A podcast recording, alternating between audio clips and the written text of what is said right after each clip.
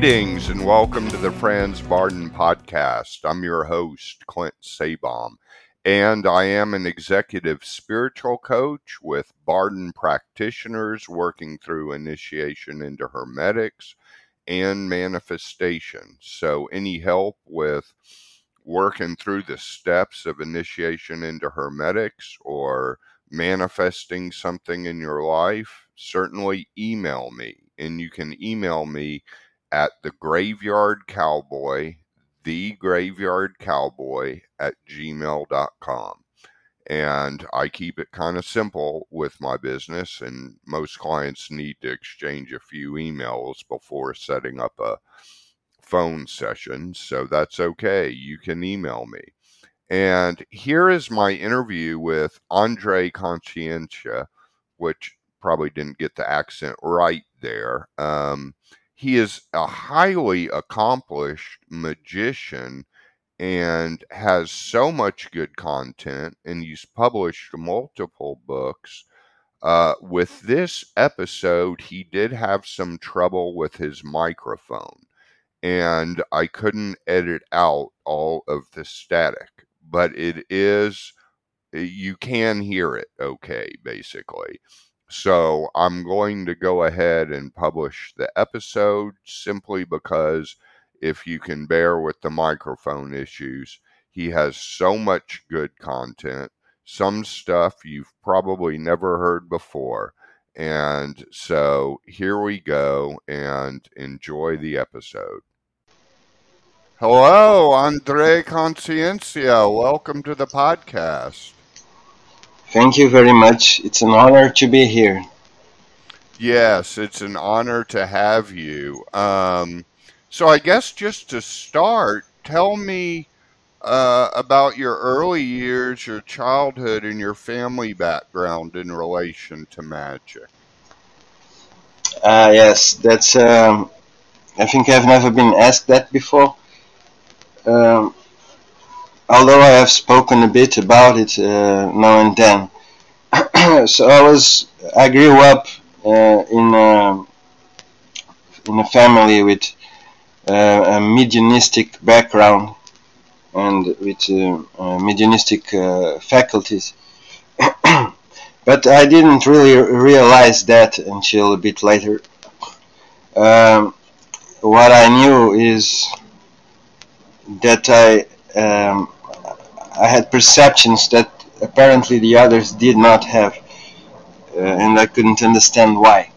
Um, for instance, uh, one that is uh, that is interesting for the Franz Varden community is that I always saw colors in in sounds, and I saw it uh, better than than I do it now. Uh, but that's also part of the training. I, I try to diminish some of my own uh, faculties.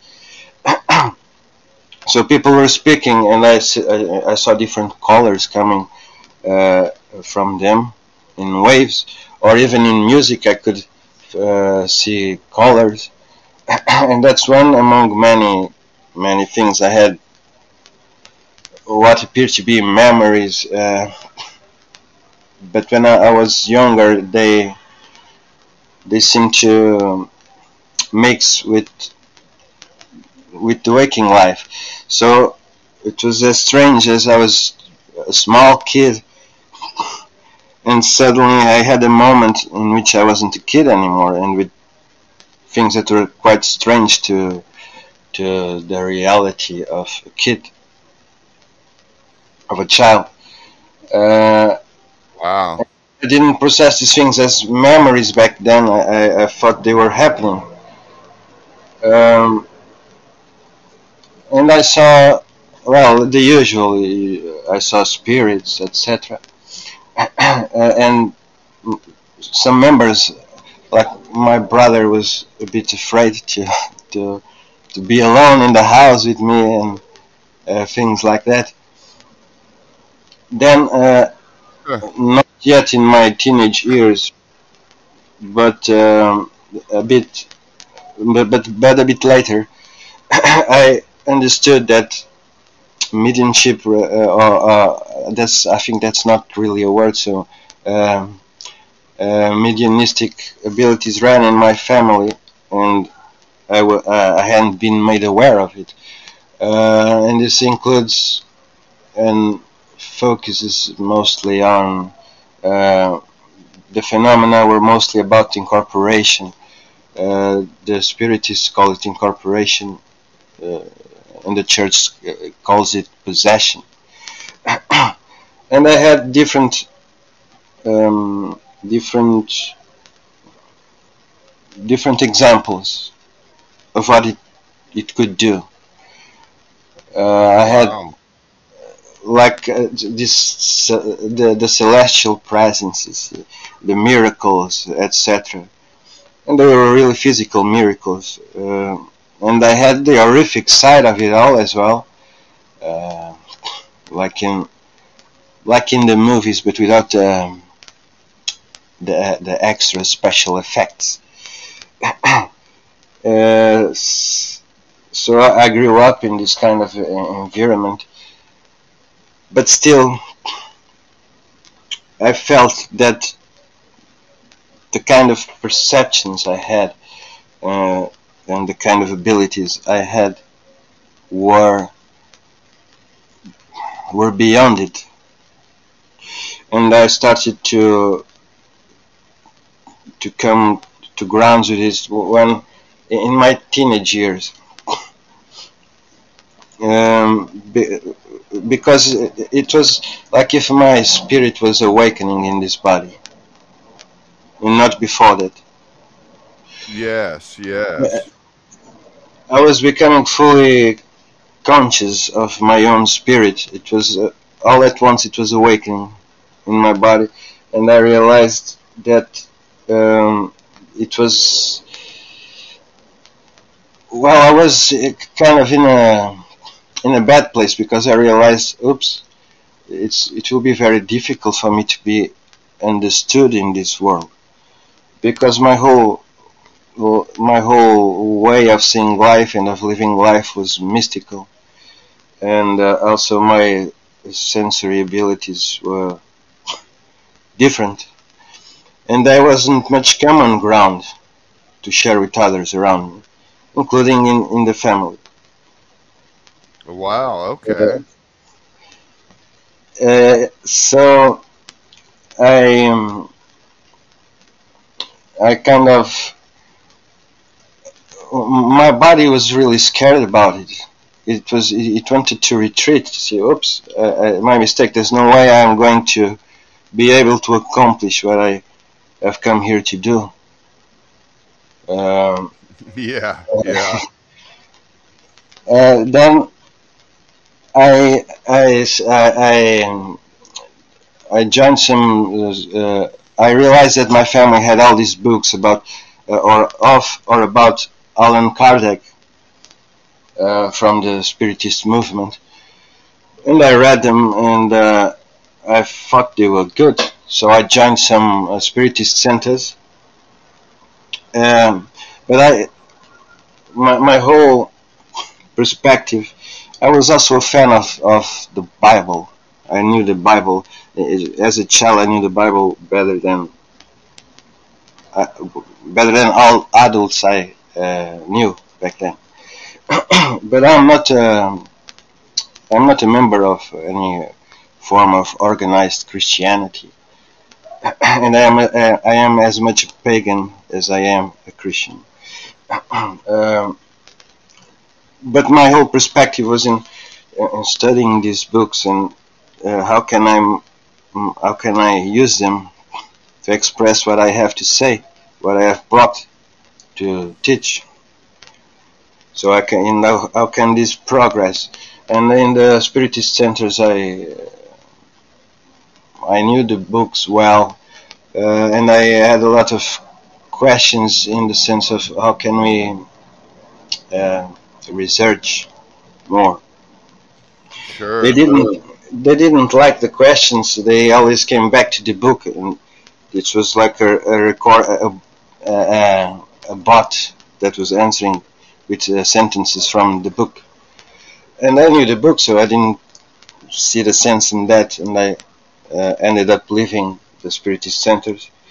I, I continued my search. By then I was getting a lot of of of visions and revelations, and and what was worse, some some of this knowledge seemed to be otherworldly, from other worlds, and that uh, uh, for instance, I remember being in school, and the the classes have this hypnotic effect where the teacher is speaking uh, and speaking and speaking and speaking, and suddenly the words stop making sense. It's just sound.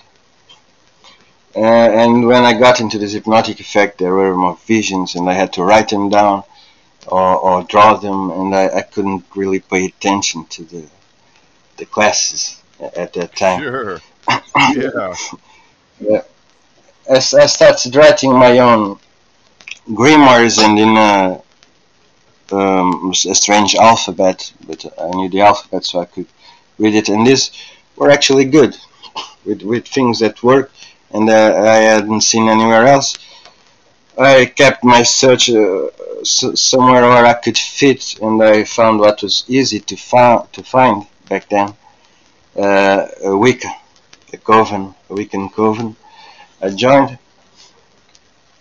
and I had a, a mentor that became more or less my my my girlfriend, and she... her methods were all about meditation. I enjoyed it a lot, but she was sick from uh, uh, uh, from attempted suicide. Before I met, uh, uh, when I met her, she was already like that, and she ended wow. up. So she ended up dying, and uh, I was given another mentor. And this one was all about rituals, to ritual for this, for that. Uh, And so the, the approach was kind of the opposite, but the rituals were efficient, indeed. And he he, he tried to kill himself. Just, so this was like a pattern that I thought, no, this is not where I want to be.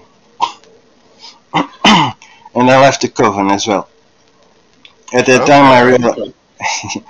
At that time, I realized there's only there's.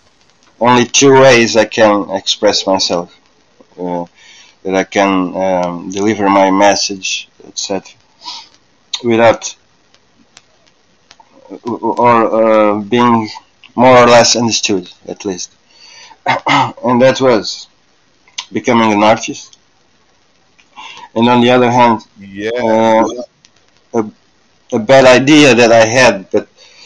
but still produced interesting effects. That was creating a sect, and this was uh, well a kid's idea, but I did both things,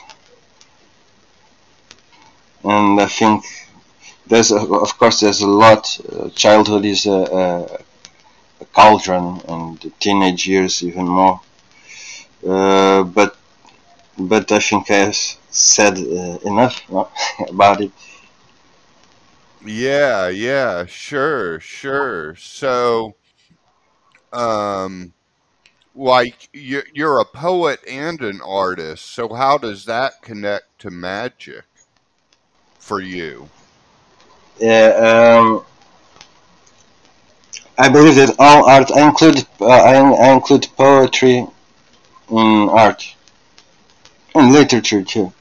I mean, literature can be artistic or not, but uh, uh, all art, I believe, is magic, and all magic is art in a way as well. So yes, both yes. they are they materialize that which we um, or they they materialize from a source that we call invisible. They are the manifestation of uh, of Of, of inner things, and or, or of things that we capture innerly. And in the uh, in the the caves with prehistoric man, it was always the same. Even with the, the Greeks, art and magic were the same, and the artifacts The magical tools were also artistic tools. So they are two ways of accomplishing the calcification, the, the materialization of the invisible. Uh, yeah. And um, and when I do art, it's I always feel like it's a transmission. It's a, not necessarily of outer things. Sometimes it is. Uh, and I, when I say outer things, it can be uh, beings, or it can be social aspects of of life and of the world we live in. But also art, and this can be art with words as well. But the combination of these words will unveil concepts that do not fit in any single word. It's a bit like alchemy, doing art. Yeah. Yes, yes, I totally see the connection between art, alchemy, and magic. So how exactly did Franz Bardon ever come into the picture for you? Uh, Franz Bardon, in, yeah, so I I had created that sect, that sect had ended, mm-hmm. and I kept uh, searching. Uh, and I eventually found Theosophy, and I studied mostly Alice Bailey and uh, Blavatsky, uh, and uh, then there was, in another vein, in another generation, Omram, uh, which I found mm-hmm. to be very good, uh, and eventually I was in some communities, and this was, I think, in, in a community related to Omram, that someone, uh, I met someone who had a group, and they worked with the Akasha, and I tried to uh, know a bit more about what they were doing. And this is this was a group that worked with uh, uh, methods from Franz Bardon. Uh, they. I think they didn't do exactly the initiation into hermetics. They had some ways uh, that came from uh, uh, from Tibetan traditions of people to assess the Akasha, and then he, he started working directly with uh, the the letters from the Key to True Kabbalah. This was the first time I have heard of Franz Bardon. It seemed interesting, but I didn't. Uh, I didn't move on to read the works at that time. I found uh, another person. Uh, yeah, this person actually, what he did send me was a great library uh, uh, in a zip file uh, with books from Aleister Crowley. So I got to read Ale- Aleister Crowley before I got to read uh, Franz Bardon. Uh, but later okay. I found I found someone who who, who sent me a, a book. He, he was is he, he, the way he put it is that Blavatsky was. Uh, this will sound a bit bad, but more or less this uh, she was uh, more like a donkey. Good donkey, and uh, Franz Bardon was a horse, and he, he sent me the uh, the books of Franz Bardon, the first book, Initiation into Hermetics, and I was yeah. in, I was into the idea that love among the elements, love was to be prevalent, and he he told me, and when I read Franz Bardon, I got the impression that will. was to be uh, willpower was to be uh, uh, was to prevail above all others, and he, yeah. he said yes, it must be like that, because with willpower you have the power to love. Uh, it made uh, made sense. Of course, today I think that I don't think exactly like that. I think that magical equilibrium is is not about uh, uh, the the sovereignty of any one element, but of the of, of all of them combined. Right, and, of course. Yeah. yeah, so so this book was the thing that worked. It really worked well uh, uh, and better than anything else, because uh, with the, all these these abilities that were uh, burning in me, I had a way to control them and even to limit them. Most people I know that come to bottom that are, are trying to do the are trying to act the other way around. They are trying to develop uh, abilities, and that is their struggle. And I had to struggle uh, to calm my abilities down, to lessen them. And this yeah, actually, yeah. it gave me more power than I had, because I had no power. If you if you look at it, I was just. Uh, A vehicle, a, a vehicle for my abilities, and not mm-hmm. uh, a whole person. So, how did you calm down the abilities? Uh, by, by by by training initiation into hermetics. Yeah. Um, Because everything that is in initiation into hermetics is uh, done consciously. Right, and, right. And progressively. And when I, it's like having a body that is moving by itself. But when you come to Franzbarden, you will learn how to move every part of your body of your own volition. Uh, and that, and that's what uh, what happened with the. Uh, metaphysical body, let's say. Okay, so you made it through all ten steps of initiation into hermetics. Uh, yes. And I, I, usually, I usually say that this book is to is a work for uh, um, for your whole life. So even if you complete yeah. the ten steps, then you, you can begin again and do it better and intensify it, and You you can do it all your life. I agree. I agree completely. That's been my experience too. Now, did you go on to the second book, The Practice of Magical Evocation? Yes. Uh, and I had my I had my mentor. Um, I had a mentor. This this person that sent me the book became also my mentor. It was from uh, an order that uh, practiced with the methods from Franzbarden, and uh, we eventually both left the order, but he, he kept mentoring me uh, for a while, and today we still work together now and then as, as uh, I think as equals. Uh, so I went to, I had so I had been introduced to the practice of magical evocation before finishing the initiation into hermetics, but the the thing in itself, the the whole process, I started after initiation into hermetics. And when I see people, many students come to me and and they say, Franzbarden, you have to have a lot of discipline and you have to work a lot and it takes a lot of time. Don't you have something quicker for me? And it,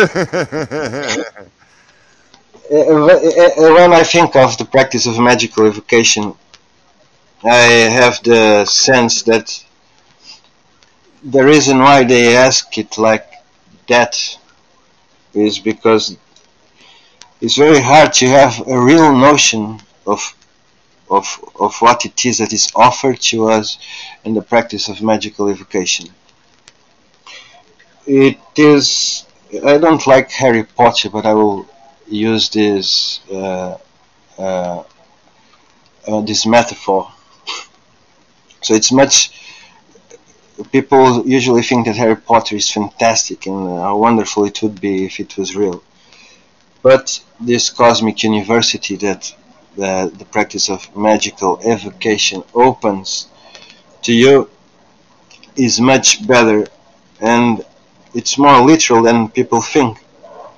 Uh, at the beginning stages, yes, it can be elemental in the sense that it can be, it can appear to be very basic and that you can't really apply it in your day-to-day life, because the things that that one is absorbing from the experiences in the in mental wandering, for instance, in the spheres, et cetera, they are meant to teach you at first how to actually apply uh, the knowledge in the mental plane or in the astral plane, more often in the mental plane. Uh, but with time things become uh, as as real as physical reality, and also uh, with your maturation all the things that you learn through the beings, they can directly apply in the physical plane and in our day-to-day lives, and it's unimaginable for someone who hasn't experienced it. It's one of the best privileges I had in this life, joining this cosmic university, as I was saying. Yes, yes. And so what about the key to the true Kabbalah? Yeah, um, the key to, true, to the true Kabbalah was was like heaven to me. Uh, I see some I see some ouches uh, that say the cosmic ladders awaken a lot of uh, obstacles in order to burn karma, et cetera. I do think this is because, and this can be true, of course, but I, f- I do think it wasn't like that to me. It was like heaven, as I was saying. But I think they say this because there is probably a lack of, uh, and I don't mean to criticize anyone, of course. Uh, you, you get there one way or another, uh, but there was a lack of, of working with the soul mirror, or of taking the soul mirrors as seriously as it must be taken. When you take the soul mirror and the ennoblement of the soul seriously,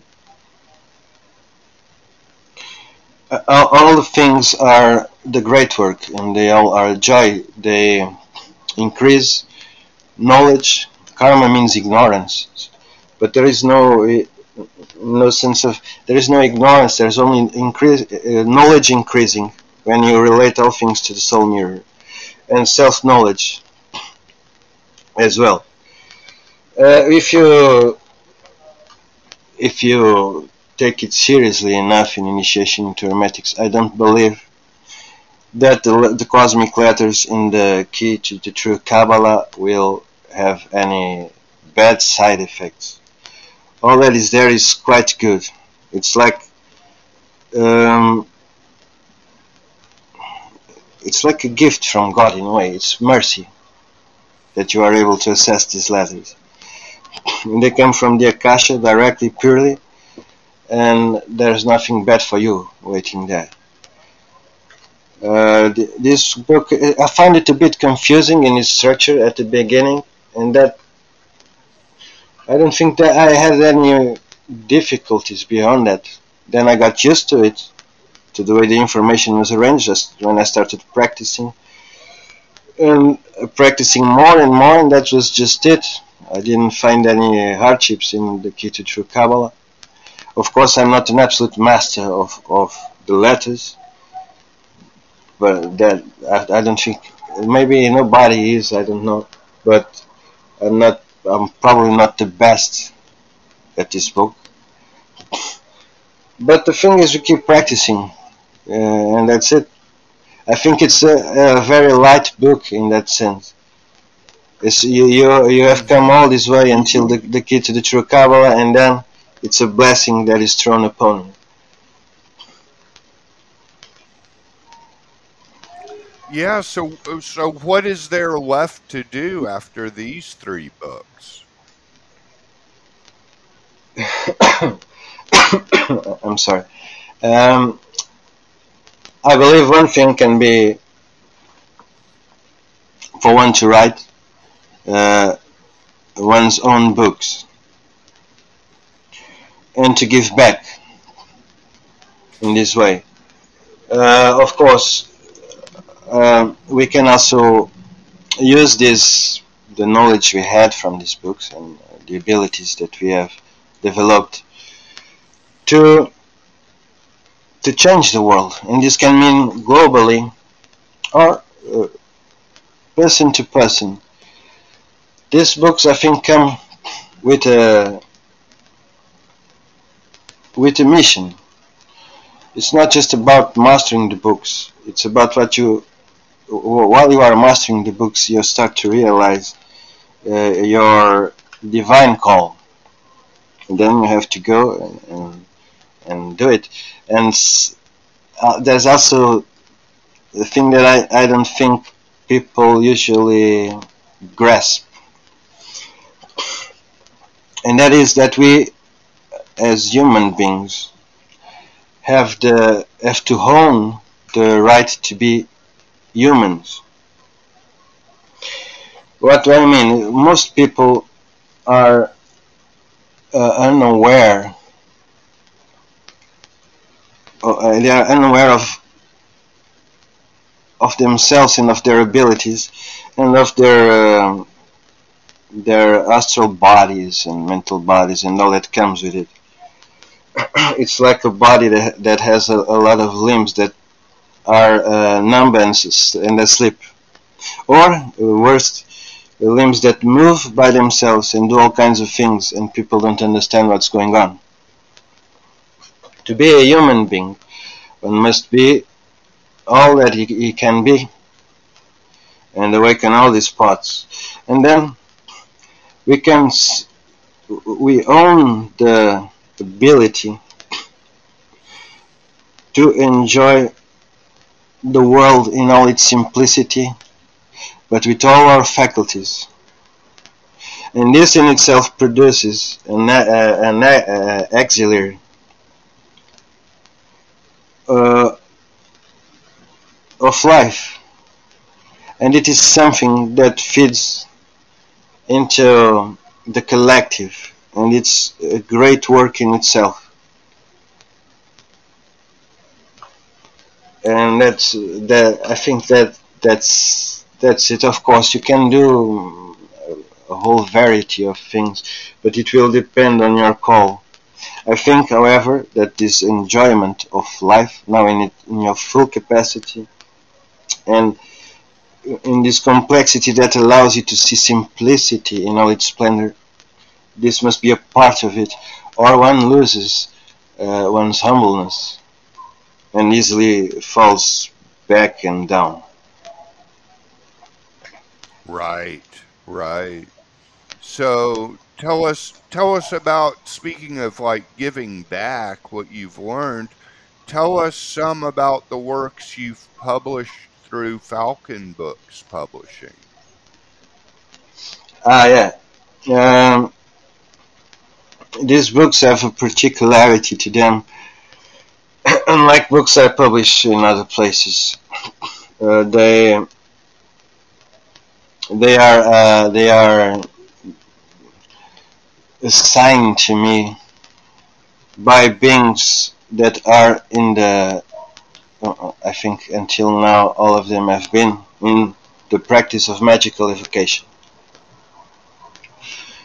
Uh, Falcon Books I chose to give back uh, to in the in the vein or in the current of the French bard and tradition.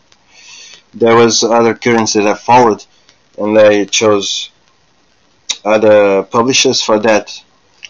But always, I, I always had uh, an influence from Franz Barthelme, because uh, it was the most efficient training system to me, and it ch- it allowed me uh, to practice all other systems with some efficiency.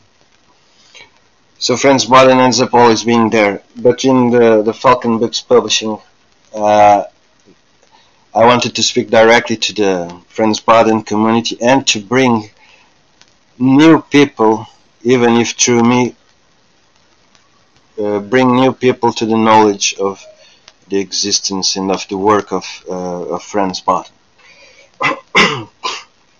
um, the being, that's the first.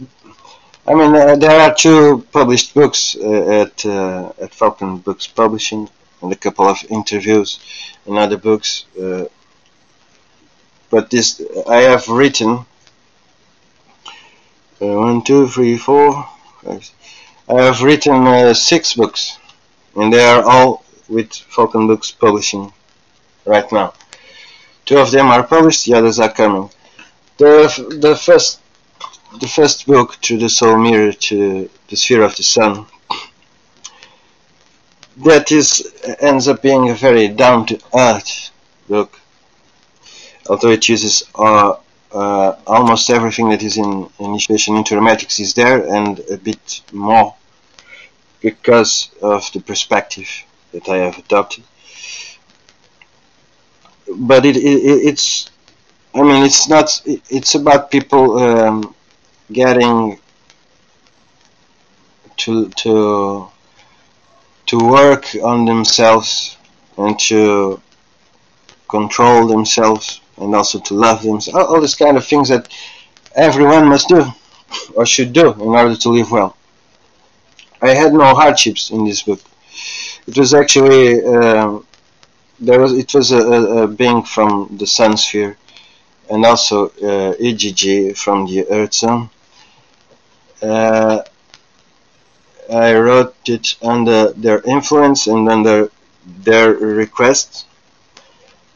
Then a guide to a guide to the elementals.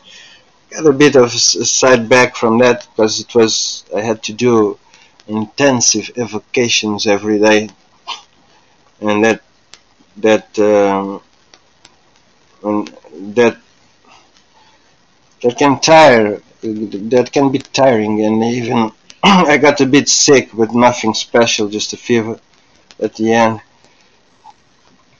and so on. Um, a guide to the a guide to stellar magic that is not out yet. It was a bit harder, but very very exciting. Harder in the sense that the I I, I didn't. Thought I was prepared to write that book when I was asked to write it, and I said that, and uh, it was okay. So the matter is settled. But three months after, the being insisted and started appearing in dreams consistently, and at, at last I said okay, because I'm not an expert in astrology, and the, the book has a lot of astrology in it. Uh, it's, uh, write, write what you know. And I started writing what I knew, and suddenly I understood I knew a lot more than I thought. But as I started to realize that, it started to teach to teach me a lot uh, of other things, and completing the gaps, filling the gaps, and suddenly it was a twenty-four hour thing.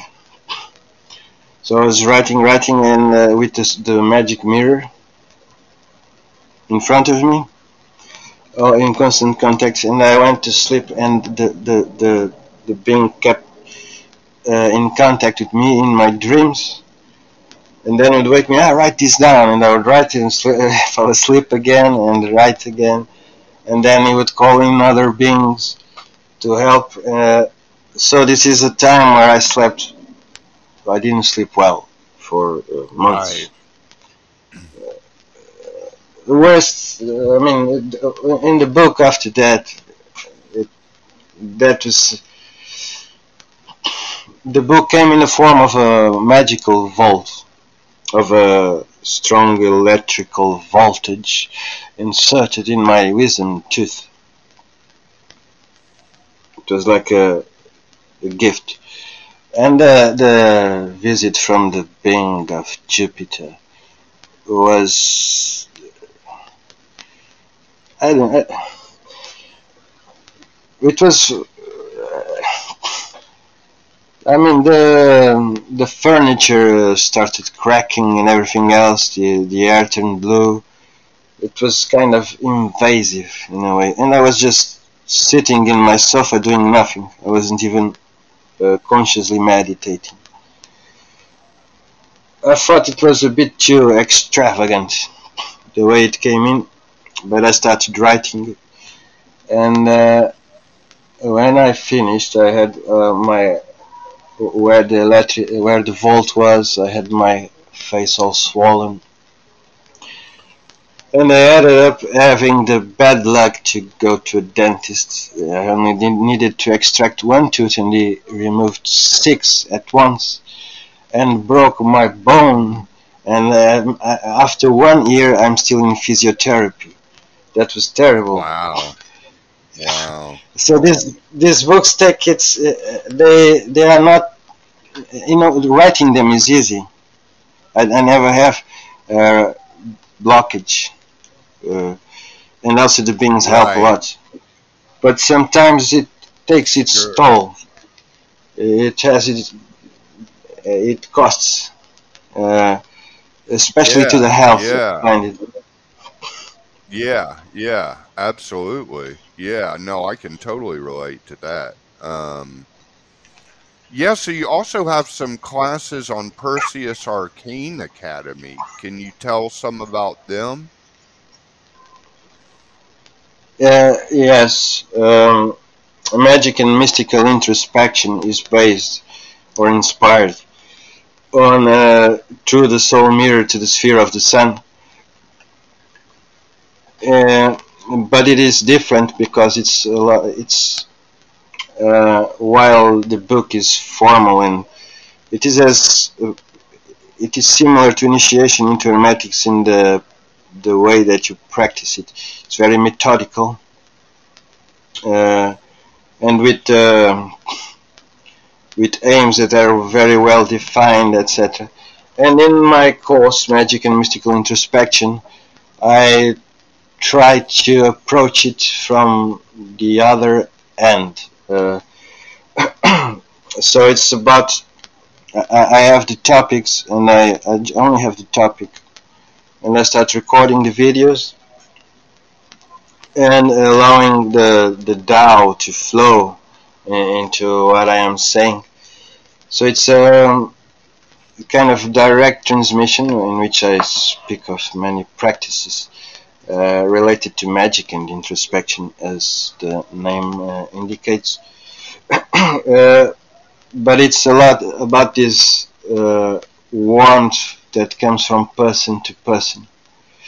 And the students, they speak with me. I have them all in my uh, In, in, in a chat, individual chat, and in a group if they don't speak to one another, to each other. And uh, I, I cover all things um, that are that in which they want to be, or that which they, or, or things that they want to include in what they consider to be their process in the course. This is a lot of personal uh, matters unfolding, et cetera. And uh, I, uh, in this course, I work with uh, the persons that are there as uh, intimate uh, with friendship. So it's an intimate uh, relationship with them, and I, I try. I, I do their soul mirrors. Actually, I didn't never told them that. But Okay, uh, and wow, I, that's fantastic. Uh, I work with them as uh, I work with their souls, and it's the purest source, the purest material. It's like uh, you see the the sensation as it progresses, like when you're you get uh, silver. But the silver has some stains, and you start uh, working on the silver, and it starts shining and shining, and it's glorious. Uh, then I have a course that is called Introduction to to Magic. It's really about uh, Taoism, if I am being honest. Then it starts okay. to integrate it into ritual magic, but just uh, uh, an idea of how you can do it. I call it introduction to magic because I do not believe that magic can do uh, a lot without you uh, moving with the, with the Tao. So the Tao must come first, it's a foundation. uh, then I, recently I've released uh, uh, Ceremonial Magic and the Parting Tradition. It's another course in three levels, and it is based on uh, uh, the, the rituals that are most well known in ceremonial magic, probably. Uh, the middle pillar exercise and the lesser banishing ritual of the pentacle. I take these structures, and because I think I, I think they have been they have been put out in a kind of folkloric way, I take each step and each segmentation of the step in the ritual and, and make it into an actual course where you get to Uh, unblock the things that are hidden behind the symbols and the gestures that you perform in these rituals. And I added the third level is something completely new. Uh, it's about uh, it's about the assumption of uh, of God. The whole uh, course is the whole level is about that. And it's illustrated. This was the first one. The others are in video. This one is, it has videos, but not with me speaking, videos with colors and sounds, things that help people meditate. Uh, um, in the Cosmic Letters from Franz Bard. Um, and uh, then the, it's an illustrated course, and it has been illustrated by Uh, a German mag magician known uh, by his branch Adventures of a Magus. He has a lot of illustrations on ceremonial magic, and he has his own books and his own publishing house as well. These are the courses I have so far. I'm thinking of releasing one about the elementals. First, about um, how we can really uh, engage with the elements, and later how we can, it will deepen the way we can uh, shape our astral body into the, the, the structure of an elemental. Wow, that sounds awesome. That sounds totally awesome. Um, what the, the, the final thing I wanted to ask you about is, um, like, what is the Horus Mott Lodge, and what is your relationship with it?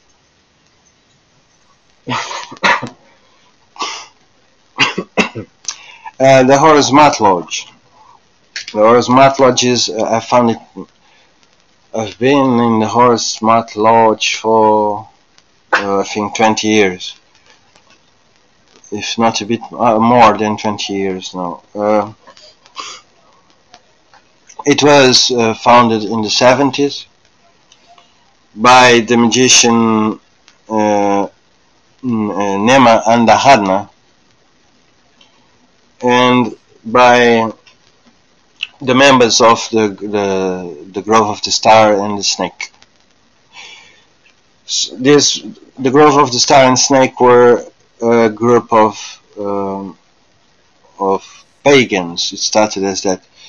Um, then they founded uh, uh, a Wiccan coven, and then they met Telema and the uh, work of Aleister Crowley, and then the work of Kenneth Grant. And from Kenneth Grant, they joined the Order of Kenneth Grant, the Typhonian Ordo Templi Orientis, and they met a member from this order that was uh, Nema, Nema Andahadma. She is uh, an accomplished archer. She she, she died, uh, uh, I think, eight years ago now. I'm not sure, less.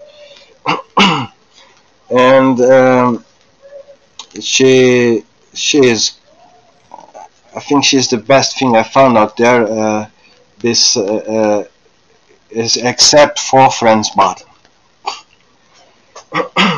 uh, so this this uh, this lodge was founded, and it had um, the objective of bringing humankind to uh, to greater unity and to a more cohesive uh, uh, collective consciousness.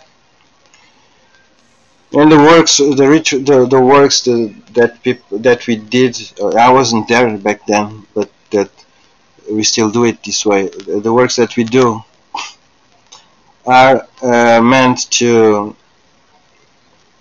engage with the, the collective of humankind. They are global rituals in this sense. uh, also, the, the it's about becoming aware of what it is, uh, the collective consciousness. Uh, so it, it means also becoming aware of the collective unconscious and making it progressively conscious in ourselves first. Then we become as talismans for change. And uh, the uh, Nema and Aradna, uh, she, all of this comes from a vision she had of of different possible futures through the Akasha.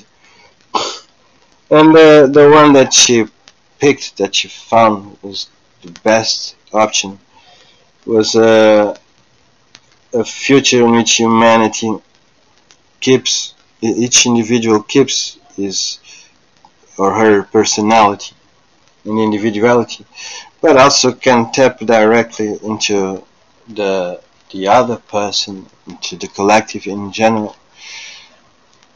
And this makes it so that violence is intolerable, uh, and cruelty is intol intolerable, and that there won't be any nuclear bombs uh, blasting somewhere near. And she also believed that when humanity was in the stage that they, in which we can really communicate with one another, and with words, but non-verbally as well, uh, then we, yes, we can start to understand also the intelligences of the stars, et cetera. We now, uh, as always, actually have a structure of uh, uh, eleven, what we call eleven thrones, but they can be filled by more than one person, uh, uh, by everyone that's that feels is fit to do it. It's not a year, it's not a, an old-fashioned order with hierarchies and grades, but everyone that joins must be an adept already. So you have this, these are the eleven uh, spheres, or, or the, uh, the eleven planetary spheres. And we, uh, year by year, one year we stand with uh, a sphere, and we uh, channel from this sphere. Uh, and uh, then we change from year to year. And we work, the, we have this ritual every new moon, in which all the eleven spheres are filled, and we work together. Uh, at the same time for the same end. Awesome. Fantastic. That's awesome. Well, I mean, you've given us so much rich content and so much um, in just a kind of short period of time. Uh, before we end the interview, is there anything left you want to say?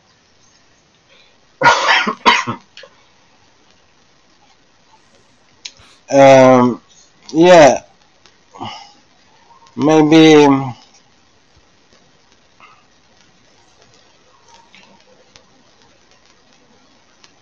maybe tell people that, you know, there's something important I, I think that is is uh, missing in a lot of of of persons that come to me. And they are, they lack joy. Uh, they are stuck, for instance, in uh, initiation into hermetics. and they that is because they lack joy, I find, most of the times. And uh, what do I mean? Uh, it's not as simple as it looks, uh, or or simple-minded as it looks, because simple it is. Uh, this joy is the gate. Having joy is the gate to divinity. And why we get stuck in magic and other things is because we are uh, looking at what we have in front of us uh, from a limited state of perception, from the entanglement of our uh, misplaced egos, et cetera. When you have joy, uh, these things shut up and the vision clears, yes. And suddenly that which seems impossible is already done, and that's yeah. that's it. I I think that's a fantastic point, and I've experienced the same thing myself in interacting with students. Well, thank you so much for being on here, Andre. It's such an honor to have you, and I think uh, people are really going to benefit from hearing this. So, so thank you so much. It was such an honor to have you.